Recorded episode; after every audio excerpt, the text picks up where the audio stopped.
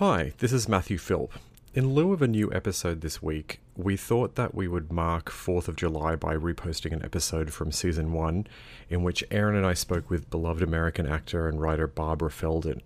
We recorded this interview with Barbara before quarantine took effect in New York City, so we were lucky enough to be able to go to the Upper East Side apartment in which she's lived for decades and record in her formal dining room, which is why you might notice that there's a bit of an echo. Enjoy! He was so astute, you know, about people. And he knew I was going to get hurt. And of course, when he told me that, I didn't appreciate it at all. I was furious. This is Tell Me About Your Father, a podcast about daddy issues, father figures, and dismantling the paternal mystique. It's easy to be impressed by actress and author Barbara Feldon. She's danced at the Copacabana and on Broadway. In 1957, she won the $64,000 question and achieved international fame playing the smart and sexy sidekick Agent 99 on Mel Brooks's Get Smart, a show that's been in perpetual rerun since it first aired in 1965. But despite her success, she never quite understood how to win her father's approval.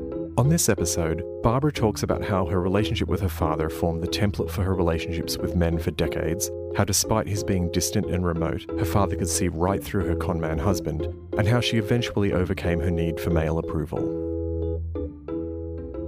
I grew up in the suburbs of Pittsburgh. No one actually lived in Pittsburgh. Pittsburgh was where you went to the department store, to Kaufmann's and Horne's department store. Uh, so that was a big trip from the suburbs. So if we went in the morning, uh, we would see Pittsburgh as the trolley came across the Smithfield Street Bridge, you would suddenly see Pittsburgh beginning to emerge through the smog. And you have one sister?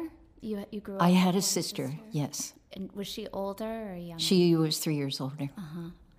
And so your father was a traveling salesman, right? My dad, when um, when I was very young, my dad traveled most of the time. He was home about one day a week or one day every two weeks on a weekend. Uh, so he was a very glamorous presence to me because he would come in and suddenly all the focus was on him. He was like a visiting star. And he was traveling for a um, paper box company selling folded boxes for eggs and toys and all kinds of things.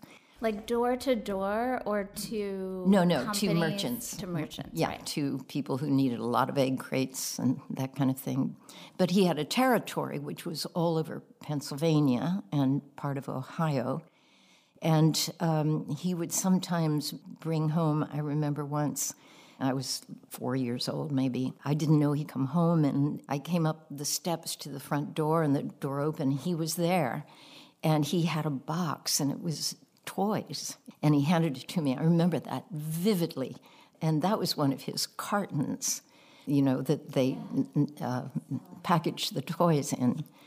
My dad was a very good looking guy, and in those days, salesmen, there was a kind of image for salesmen. You know, they were usually fairly handsome mm-hmm. and had a charming personality. My dad was six foot five, so he was very imposing. I'm sure he was very good. He had a side to him that was, could be very charming. And uh, he continued selling and being away until I was six years old. And then he began staying home. And until then, he was, to me, a visiting celebrity. Did he have the hat? Oh my gosh. Did he have a lot yes, of hats? but everybody had a hat. Yeah. I mean, the hat went right through the 50s yeah. and it was there was a kind of formality and also that costume I think set them uh, in the eyes of a child. That was the wardrobe of someone important. And it also gave a sense of occasion to anything. I mean, when you see old photos, of people going to ball games in the 40s that every man has a hat on, or the subway, every man has a hat on. Yeah. And that's like gone now, right? Yeah.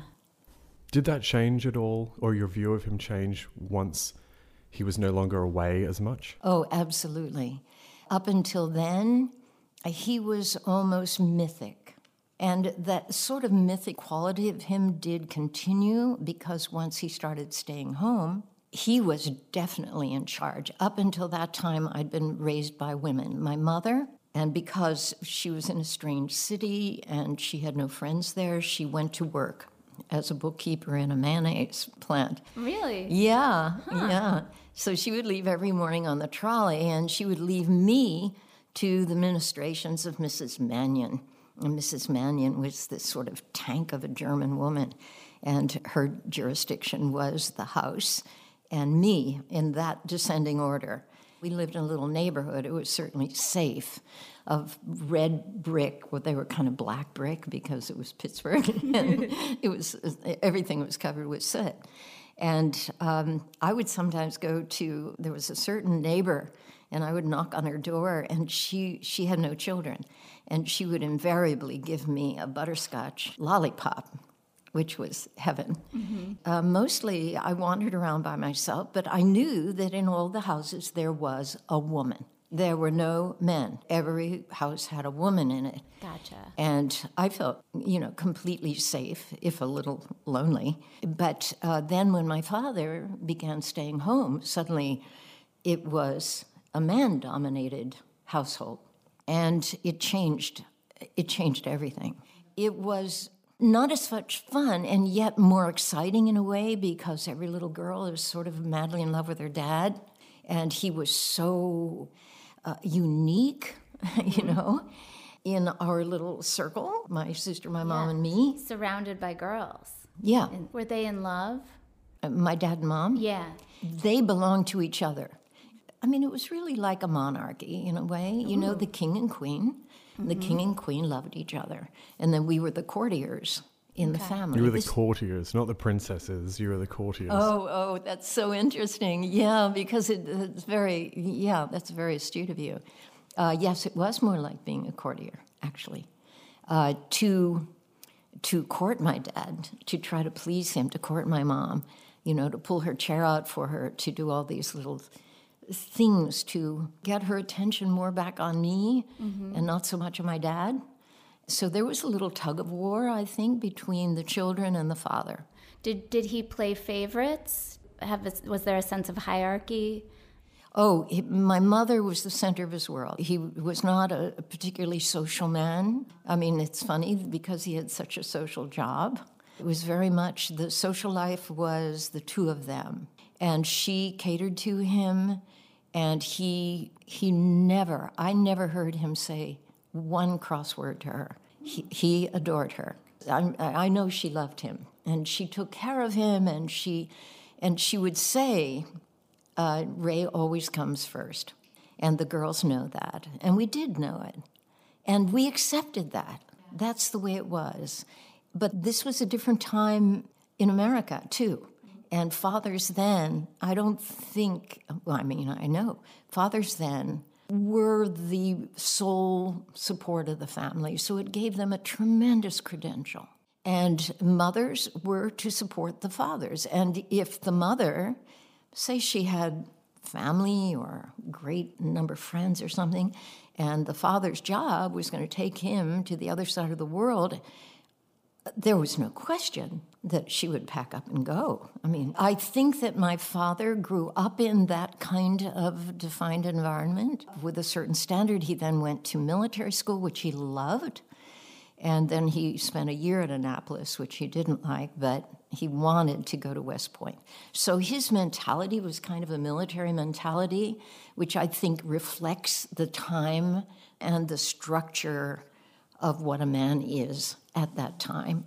And uh, he always admired the concept of masculinity. People who went camping and went out and shot the wild boar, and things like that. So, what was time like between you, just the two of you? There wasn't any that really. Uh, once he started staying home, he'd come home and he'd read the newspaper, and then he would have a drink with my mother. They would always have a drink, like, you know. Did you have a bar cart on the side of the living room? You know how, like a martini, darling, as he walked in the door? No, we were very middle class. Okay, so the- that's a more of an upper class movie yes, prop yes, thing. the- right, that's a 40s movie. Yeah. Um, no. This was real life. Did this you- was That's life. a 40s movie. I can't tell the yeah, the, the liquor was in the kitchen, in the cupboard. Did you have friends from school or uh, friends from the neighborhood whose parents would interact with your parents? Like, how did your father compare to your friend's father? Um, all of the fathers, I'm thinking in the first part of my life, uh, up until I was about 15, uh, when we moved to a certain neighborhood. Uh, up until then, all of the fathers I knew were just like my dad. They were remote from their children. They had the responsibility of the family. They, there wasn't this concept of being close to your kids or being friends with your kids. Your kids were your responsibility to raise in a certain way. And dinner time was at that time, when I was at that age, there was no television. But if there had been, it would not have been on. Dinner table was a time to talk and to practice good manners, and which were very strict. You couldn't put anything above your wrists on the table. You had to be very careful not to chew with your mouth open, not to make any noise when you chew, and um, you weren't supposed to mix your food together or anything. Everything should remain separate and be eaten in an orderly fashion. And I remember those dinners both with a sense of pleasure because we were all together every night. So this contributed to a foundation of security that I had with my family. And no matter what difficulties my dad and I might have, I felt safe. He was strong. He knew all the answers. He made all the money you can imagine. I mean, this was a Superman to me. Did you go to church as a Uh, family? My family did not so much. I mean, my parents did not, except on Easter. They went to church. They did give money to the church regularly. They tithed. You know, he gave 10% to the church regularly. I went to Sunday school. And so, yes, uh, that was not, not necessarily a good thing because I became obsessed with God. I was about six, I think. And I wanted to please God, who must have been a transference of my dad onto God. And I thought God didn't love me, and that unless I did all these things right. So I did all kinds of things, like I would open the window in winter and kneel shivering in front of the window, begging God to forgive me for something I didn't know. I, I didn't even know what I was being forgiven for, you know, but if I talk back to my mom or, you know, amazing number of things. And my parents became alarmed. I mean, uh, uh, my grandfather gave me five dollars once, which was a huge amount of money for a little kid. You know, Yeah. I right away just popped it in the charity can at school. I mean, I and it wasn't really right behavior for a kid, and so they went to the doctor and they said. You know, what do we do? Our, our daughter has given away all, all of her savings to the church. Uh, to the- Where'd she get this idea? Yeah, yeah. And um, and the doctor said, keep her away from Sunday school. I, I believed everything they said, all the hellfire and brimstone and the dire things that would happen to me if I wasn't perfect, and it was not good. God was the supreme older man. Sure. Supreme older man. Yeah. And did that faith, if it was faith, carry you through your teenage years? And how did the the folks in the late 40s and 50s deal with like the puberty talk with it with it, their daughter? Uh, the, you mean the actual puberty talk? I guess the birds and the bees, like when you started to to oh, there were no or- birds and bees. There's none of that. no, Yeah.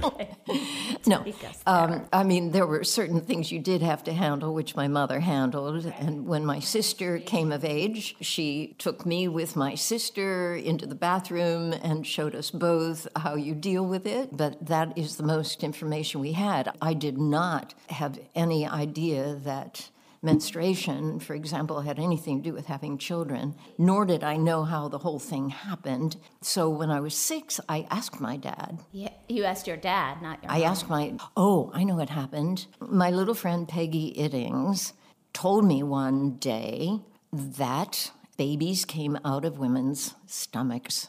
I thought that was hilarious. I, I thought that was so stupid. And like I said, the belly button or something. Uh, y- yeah, well, who who knew? You know, they come out of their stomachs. That's ridiculous. So I said, no, that that is so stupid. And she said, no, no. She insisted. She spread her little chubby Irish legs and said, they come out of. So when I got home, I I said, I told my mother the story, and she said, well, why don't you ask your father?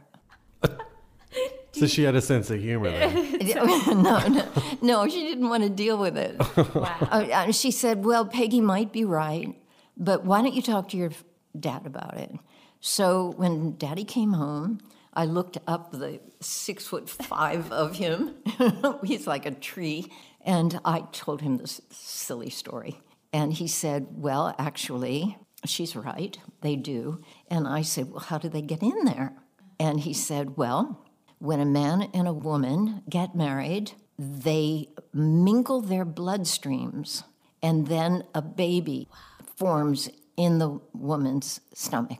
And in my mind, I thought they cut their veins, their wrists, right. and then they put their wrists together and they mingle their bloodstreams, and then that makes a baby.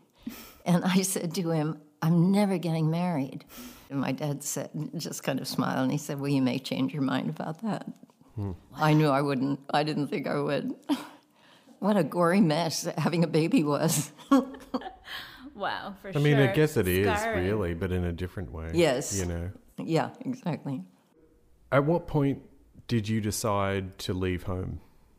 I I think pretty early because I, well, I, I mean, I must have, I would have had to be 12 or 13. I'd begun studying ballet, and I knew that all happened in New York, that you couldn't be a ballet dancer in Pittsburgh. There was no venue for it.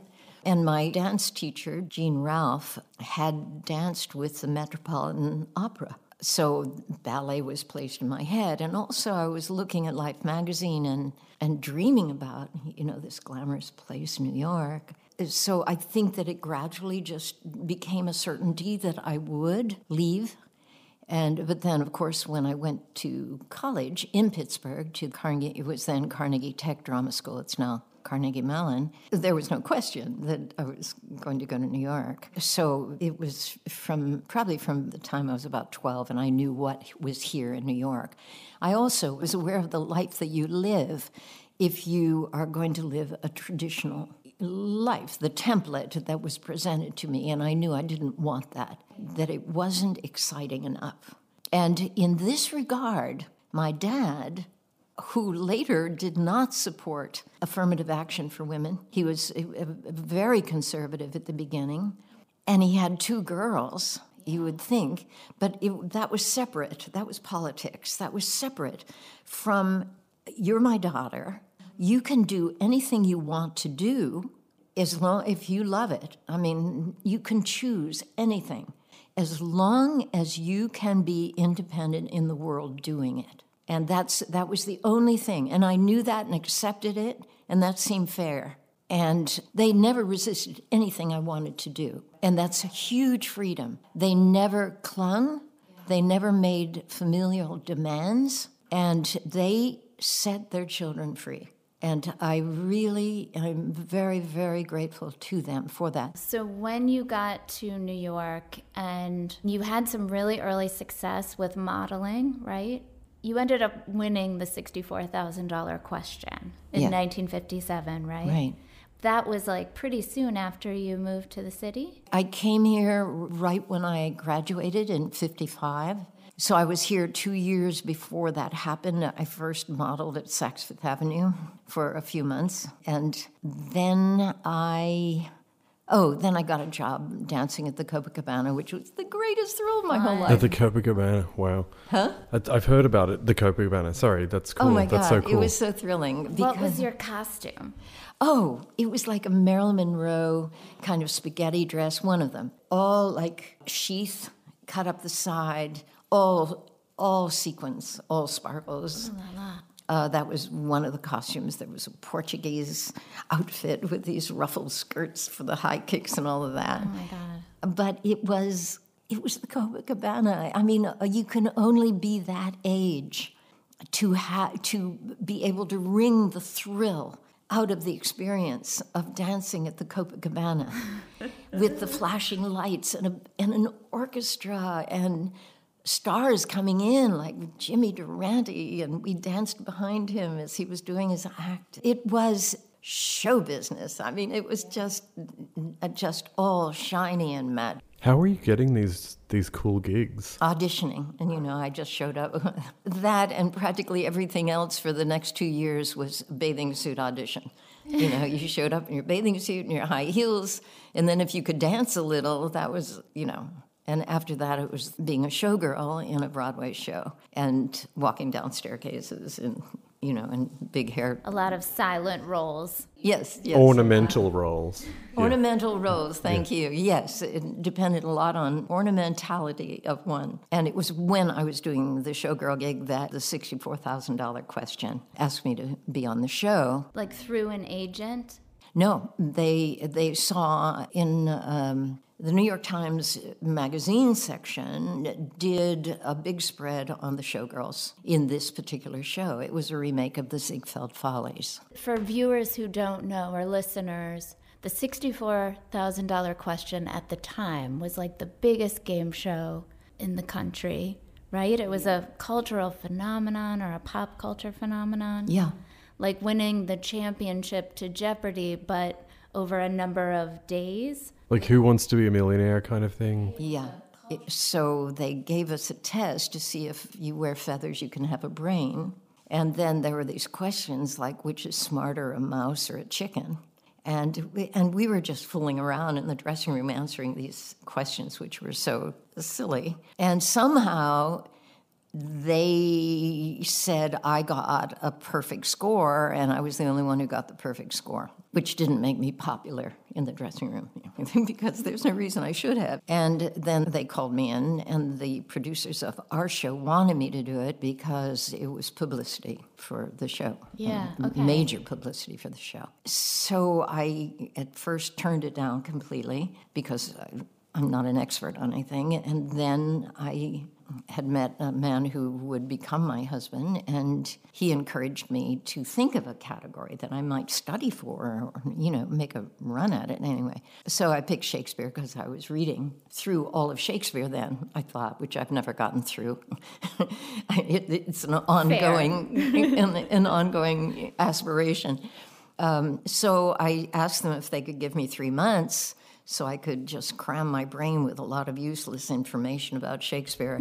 And they said yes. And so I did and studied like crazy in nothing that has anything to do with the true value of Shakespeare, but things like dates and characters' names and you know Yeah. speeches and blah blah. So that's how that happened. You did this with the man that would become your husband. He was guiding you through this three month period. No, he well he encouraged me to do it. Okay. Um, he was away a lot of the time then, and I was very enamored with him. So I really did it to please him, like I did everything to please my dad. Can you talk a little bit more about him? Because he's such a central figure to your book, Getting Smarter, which hopefully is soon to be published because it's so beautifully written. But thank you. he was such a character. Can you talk about him and then how that was he sort of your first love, would you say? Like once you were out of your father's house? Oh, absolutely. I'd had boyfriends. Yeah. But uh, Lucien, his name was Lucien Feldon. Lucien was, when I met him, he told me he was an airline pilot for Air France, which was pretty glamorous to begin with. And he was the half brother of a famous French movie star called Jean Pierre Aumont. And he looked like him, although he was even handsomer than Jean Pierre. And he lived in Paris part time. And, and I was so dazzled by him. He was so handsome and he knew wines and he knew vintages of wines. I mean, he was just so French. And of course, if you grew up in Pittsburgh, anything French was the most exotic thing in the world because at that time, French was the international language, diplomatic language, right? France was really reigning in everything fashion and, you know, champagnes and French lovers. And here was one, and, you know. Culture. Yeah. So that was the man I met. And I think that he was probably inspired when he heard that the $64,000 question wanted me to be on the show, inspired by the dollar signs. He was inspired to get to know you, or He was inspired to, uh, I think that. Help you make some money that he could help you spend. Yes! there we go. I've read the book. yes, I, uh, yes. I, that he was, um, yeah, that that he saw a kid that he was. I mean, he was a kid too. He was two years older than me. Um, He was a gambler, and he might have been excited by the prospect of having some gambling funds. I didn't know he was gambling at that time. So, what do your parents know about all of this at the time? Were you communicating with them regularly? Of course, they were thrilled. They were. you know, and very supportive. And of course, I wanted them to meet Lucien. And my dad, the minute he saw him, knew. The minute he saw him, he knew.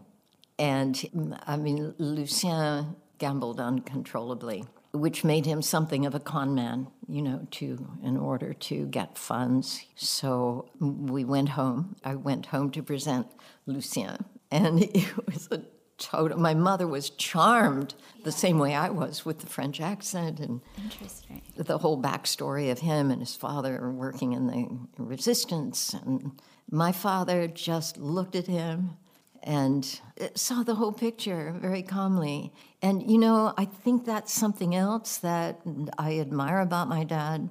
He was so astute, you know, about people. And he knew, and he knew I was going to get hurt. And of course, when he told me that, I didn't appreciate it at all. I was furious. How soon after they met did he talk to you? Uh, we had gone to Pittsburgh for a few days, and after a very stiff dinner with my dad, where my dad really didn't respond to Lucien well, he was in the kitchen. I went in, and, and he was leaning against the sink having a glass of water, and he said, What are you going to do when he takes your money and leaves you? wow. Yeah. So, what do you say? just right out there, Wow. you know. like a I, I was angry, and I said if he ever did that, the money would be the least of the pain. And Lucien did not leave me. Ultimately, I left him, but Yeah. he did take the money. And it was a was a ten, 10 year relationship. How how? Uh, nine years altogether. We lived together for a year, and then we were married for eight. But the last year was pretty much the divorce. You know, Yeah. I was doing a series, you know, Get Smart television series at that time.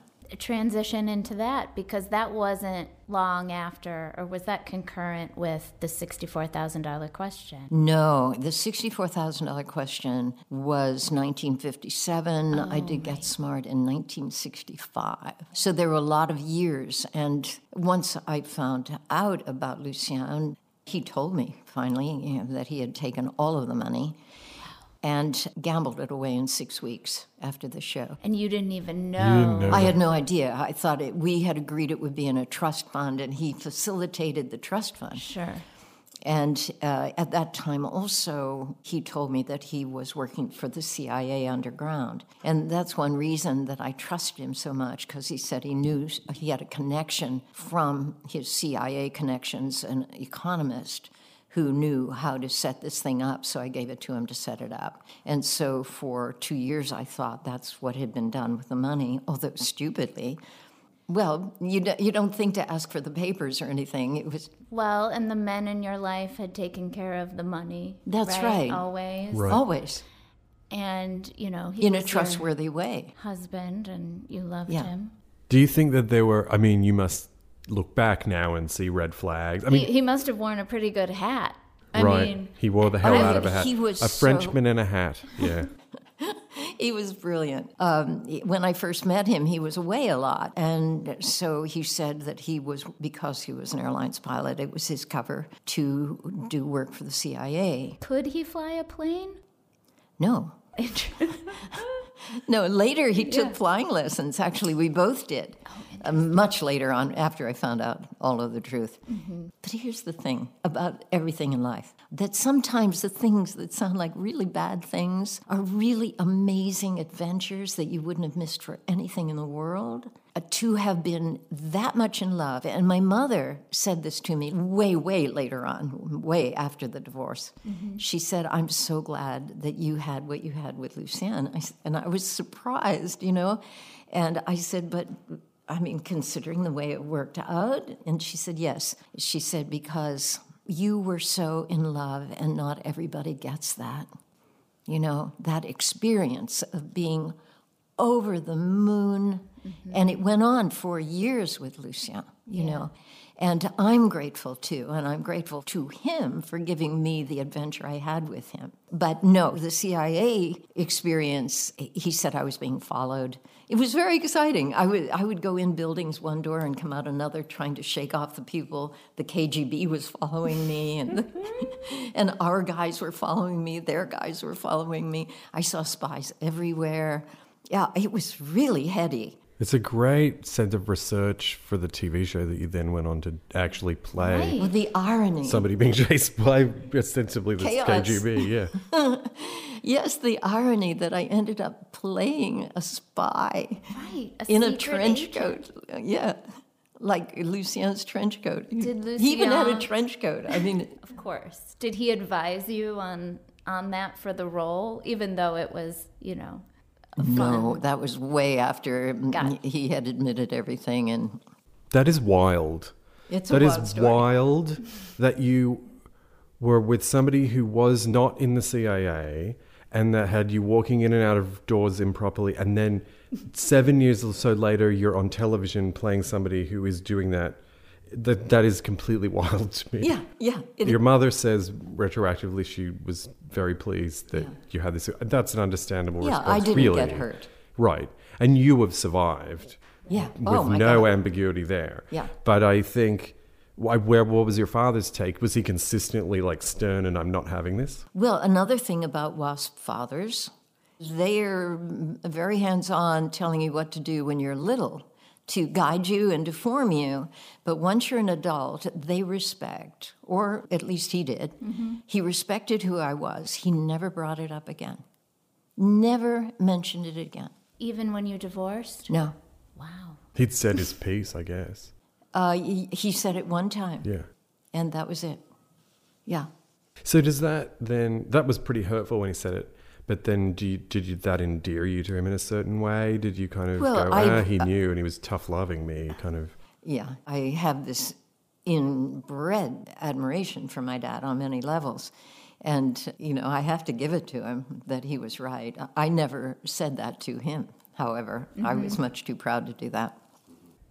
Was he a demonstrative father? Like No. with his love? Was there physical, you know, hugging and No, that that was not in the family at all. Gotcha. You know, the funny thing is, this is really interesting, uh, Erin, that you're talking to different people about their fathers, and I would love to hear what others' fathers were like, and especially anyone who is anywhere close to my age, who grew up closer to the era when I grew up. Um, no, there was no physical affection. We felt loved. We knew, in quotes, knew, we knew we were loved. No one touched us, no one patted our hair, or at night when we went to bed, we kissed my mother, kissed my father on the cheek. They did not hug us, they accepted the kiss, and that was the tradition to kiss mommy and daddy good night, and then you go to bed. And expressions, my mother uh, would say she loved us. My father never did. And one once later, and I respected his diffidence because later, when I was, oh my God, I was probably in my 50s, and I was on the phone with him. We talked every week on the phone, and I was on the phone with him, and as we were going to hang up, I said, I love you, Pop. And he said, All right, goodbye. it was too uncomfortable. Even in your 50s, and yeah. he was in his 70s. So I knew it was not a kind thing to do to tell him I loved him or to touch him, or, mm. and even his last illness in the hospital, I, I thought, should I put my hand on his arm? Mm. And, uh, and I couldn't do it because I knew he'd be uncomfortable. He never had that in his own family, you know, and that's yeah. where that comes from. Uh, his mother, and he had no relationship with his dad. So I understand that. And yeah, very little tenderness. No, yeah, oh, absolutely none when he was growing up. So I think he did pretty well considering what his childhood was. Yeah. Did you see? I was going to ask you this question, and you've kind of answered it. Did you ever see any evidence of your father's suffering because of the role that he had to play and also because of the generation into which he was born? Was there a palpable sense of suffering because he couldn't accept affection from you? There was, I know now, that he wanted so much to be close to us and he wanted us to like him. But the role, it was so established that he was out of reach that we could not approach him that way. And the one time, and it, makes me sad to remember this, there had been a snowstorm, and I was about 11 years old. And I sometimes helped my dad. If there were snow or something, I would go out and help him shovel, mm-hmm. you know, or if he was washing the car, he would have me do the chrome. And I always liked that, that I was, I was doing something with daddy. Uh, so it was the activity that it was him, activity, me, and the activity was the bridge between us. But without that bridge, there seemed to be no no form to follow to be able to get together. So we were shoveling snow this day, and my dad, out of the blue, said, "No one has more fun than you and me, right?" And I was so stunned, and I just stared at him, and I said, I don't know. I knew I couldn't say no because he had indicated what it should be, but I couldn't say yes because it simply wasn't true. And so I said, I don't know. And he was so hurt, and I knew it. He got, just got silent. And today, you he, still remember every. He was reaching out, you know, and I couldn't. I, I couldn't. It was like he was reaching out a hand. I couldn't take it. Mm. Well, so not, it was cause and effect. But that's not necessarily surprising. He was formidable, and that's a real change in behavior there for him. And your whole life, you'd experience this formidable, safe, stable person, and all of a sudden, tenderness. I mean, that's entirely human. Yeah. That you wouldn't be able to suddenly accept that. Yeah. Yeah. yeah. I'm sorry I couldn't. I don't blame myself, but right. Yeah. Yeah. Good. Yeah. Can you talk about the role that father figures have played in your life or like yes. how do you view men that's a great question. For a long time, the, the men that I encountered were directors. I was always terrified of making a mistake or when I was doing Get Smart. Which is Mel Brooks, right? No, no, Mel wrote it. Oh, yeah. No, yeah, I didn't really interact much with him gotcha. in that regard. I mean, I, I know him and he's lovely, but yeah. he wasn't on the set. But uh, the head of the, the executive producer, uh, Leonard Stern, when he would come down on the set, I would worry that I would make a mistake or do something. It wasn't his fault. He was perfectly, you know, embracing of me and yeah. not critical in any way. But I always assumed criticism because there had been so much criticism growing up. It was like you, everything had to be corrected. So it inhibited me somewhat, and certainly in the maybe the first year or so of doing the series, I was trying too hard to please, and that comes from the childhood. And because there were no women, this is 1965, there were no women in charge of anything. There weren't producers who were women or writers or directors. There, it was an all male everything, and I was the only woman except for the wardrobe person and the hair person. They were women. And so I was surrounded by this male essence all the time, and I wasn't really comfortable in it. And it was my problem, totally. But then, as I got more therapy and understood what was happening here and began to see men as just ordinary human beings, you know, who were as fallible as the rest of us, some of the god dust kind of got brushed off of them, like which was that. really important. I always had older men who were mentors of mm-hmm. mine, and it was never sexual. And the interesting thing was that, that their wives or girlfriends or whatever were perfectly comfortable with my friendship with their significant other. And I, evidently they thought I was non, you know, that I, uh, yeah, I wasn't a problem to them, and uh, which was true. I, I mean, I wasn't going to threaten anything of theirs. It wasn't that kind of relationship. But because men had so much more experience in the world, it fell very easily into a father thing. What about your relationship with gay men? Was that in Hollywood? I realized that they weren't out as much as they Yeah. are now, but did you have a different relationship with any of the gay men you knew? I wasn't meeting any in LA. That's shocking I, I, I mean, that uh, you knew of.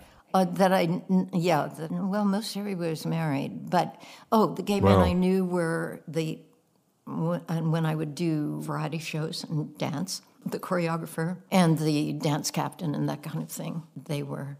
Did you have the same? Did they have the god dust? Oh, did they have the Well, I guess energy? they have Oh, the- absolutely. Yeah, oh, the, my cre- they have the power, I guess. Oh my God, yes. I mean, I'm thinking of one guy uh, who who's a dear, dear friend, and he has it's energy. It, there is something different, and it isn't just that he's extremely handsome, that which is just knocks you sideways when you see him, but it's the same.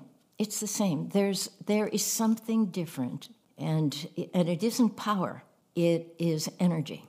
So it's the mid 60s or the like 68 or something when you're at, at, at some point you moved to Los Angeles. I went to Los Angeles to do the series. I really hated leaving New York because I was still in love with it, and I still am now that I'm back. I went to do the series, and Lucien and I were struggling because I noticed they'd begun gambling again. He was going to high stakes poker parties and yet denying it. And so for the first year of Get Smart, he flew out every other week and we had a weekend together. And then I came back during our hiatuses, which happened occasionally during the week. But then we were not doing well because I, by that time, understood his character so much more and knew that he had a sociopathic character. And sociopaths, I didn't know this at the time, but I do now, that their brains are developed differently so that the conscience factor in the brain is not functioning the way it would with those of us who are not sociopathic.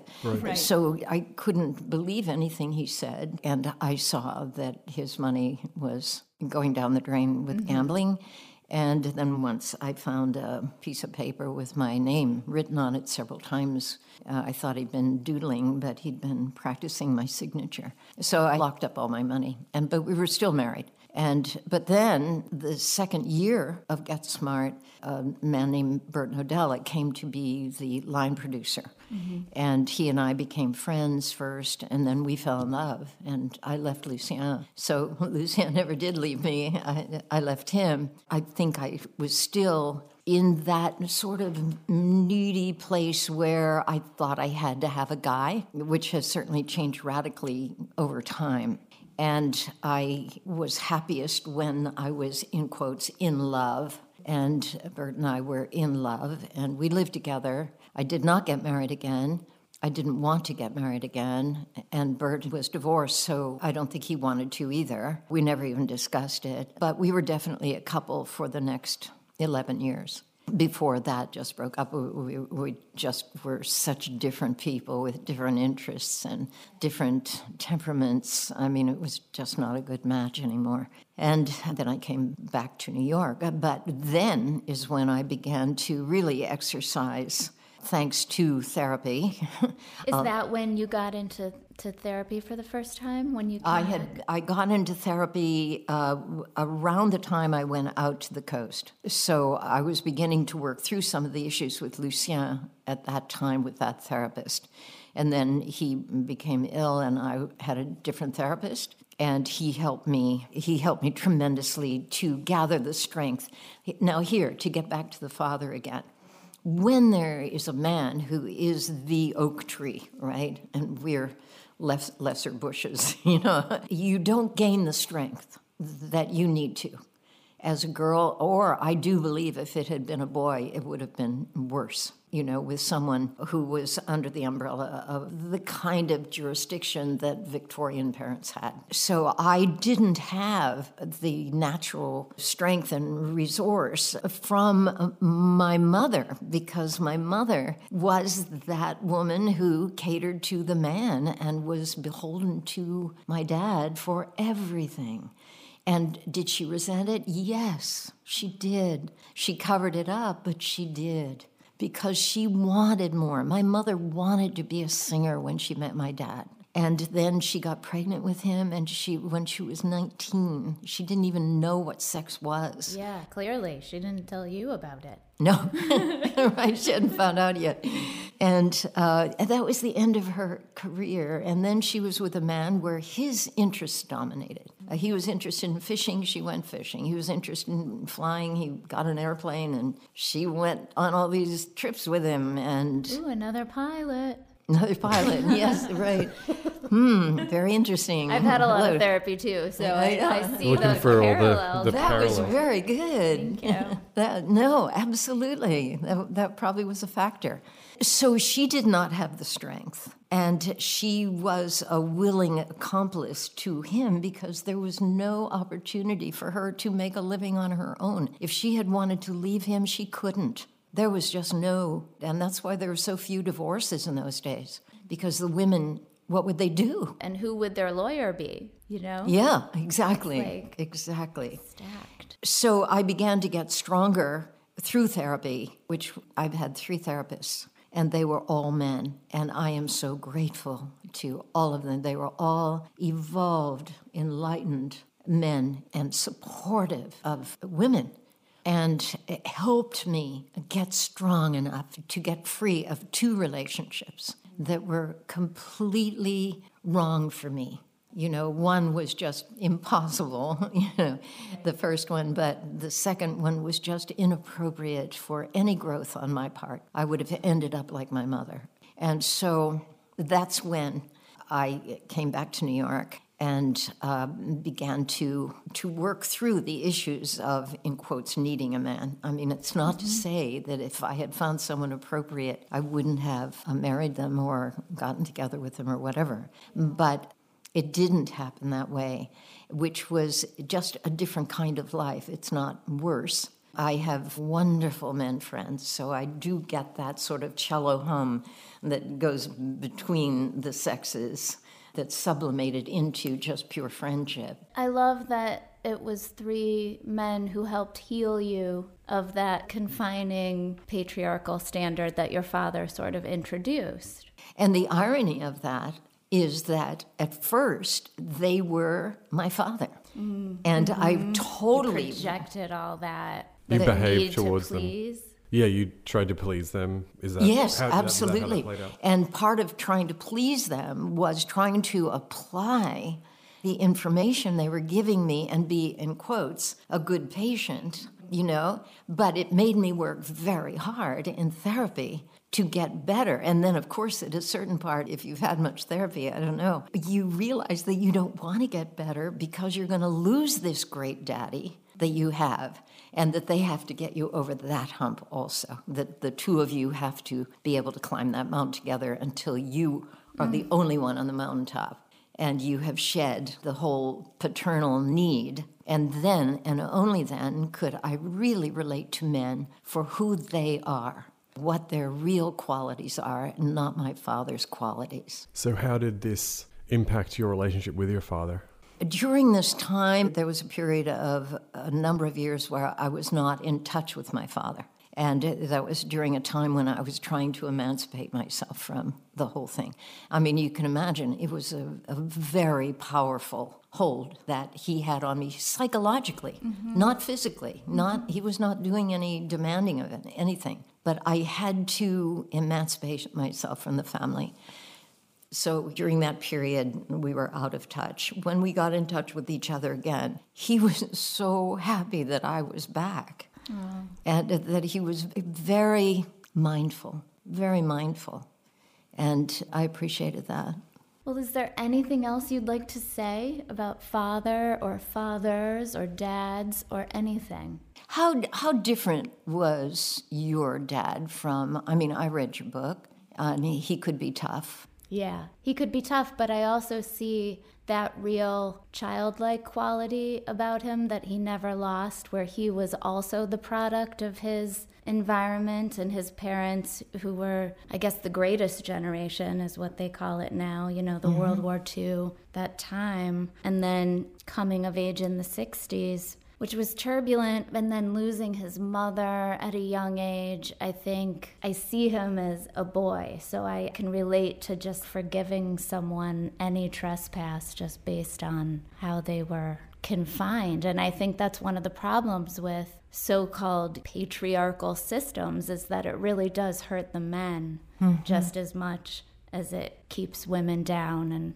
and other, you know, marginalized groups, as they say, because we are all different and yet the same. Mm-hmm. And there's emotional men, and there's it's not all it's not all the same inside. Mm-hmm. So I don't know. That's what this is about: getting into the interior and the nuts and bolts of through the decades and through the years. But it's interesting what you were saying about dinner with your family was virtually identical to my family hmm. as well. It, to the wrists, mm-hmm. to how you eat, not talking with your mouth full. We would get fined if we put our elbows on the table. If we, and then we would use the money and go out for breakfast. But it just all those rules were all in place. Uh, but also, my parents were more playful. I think we would do like quizzes, and it would be kind of fun. Oh, yeah. But all the rules were very much in place like that, very strictly imp- imposed as well. Mm-hmm.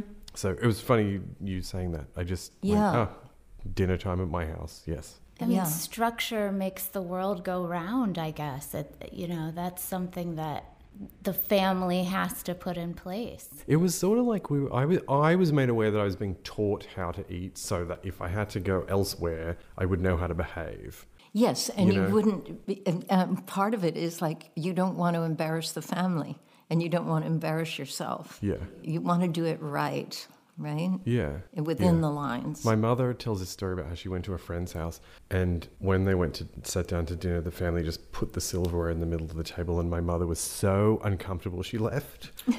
Which I was like, I mean, that's somewhat high maintenance, I think.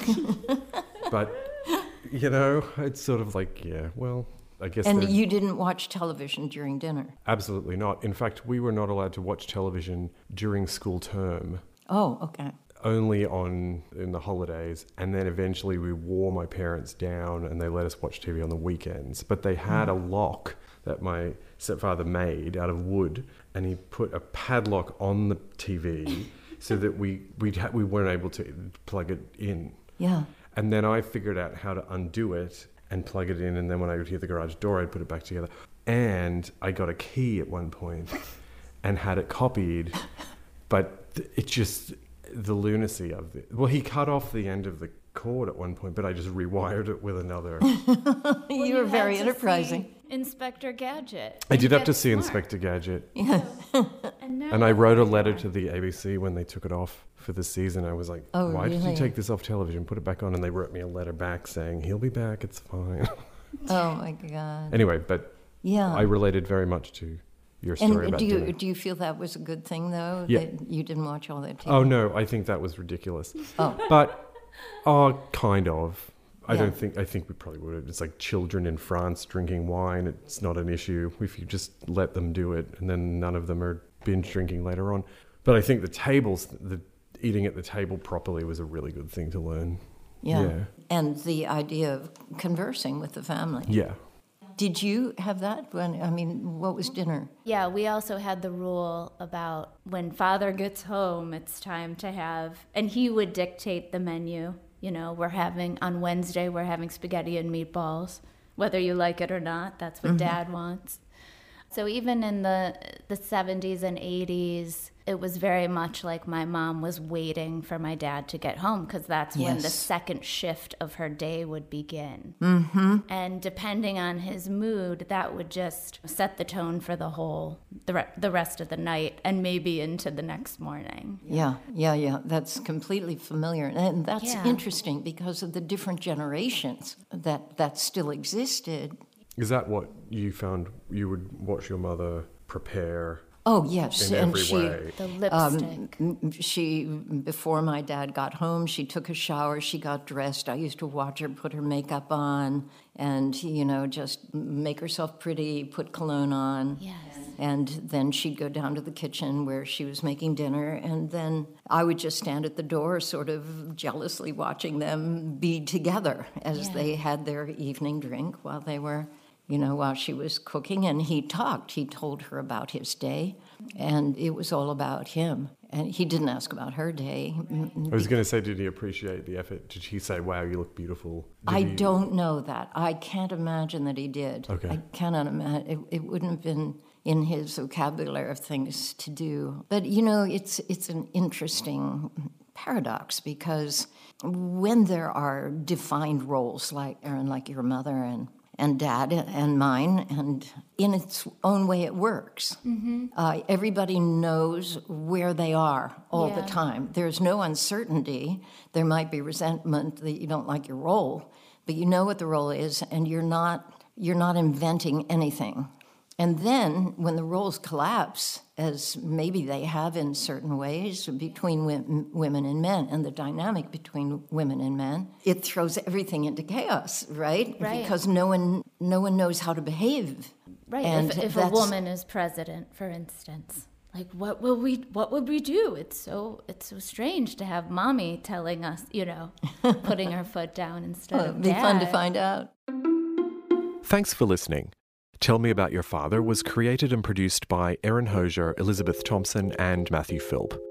For more information, visit tellmeaboutyourfather.com. Follow us on Twitter at TMAYF Podcast and on Instagram at Tell Me About Your Father.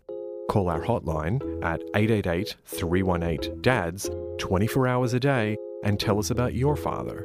That's 888 318 DADS.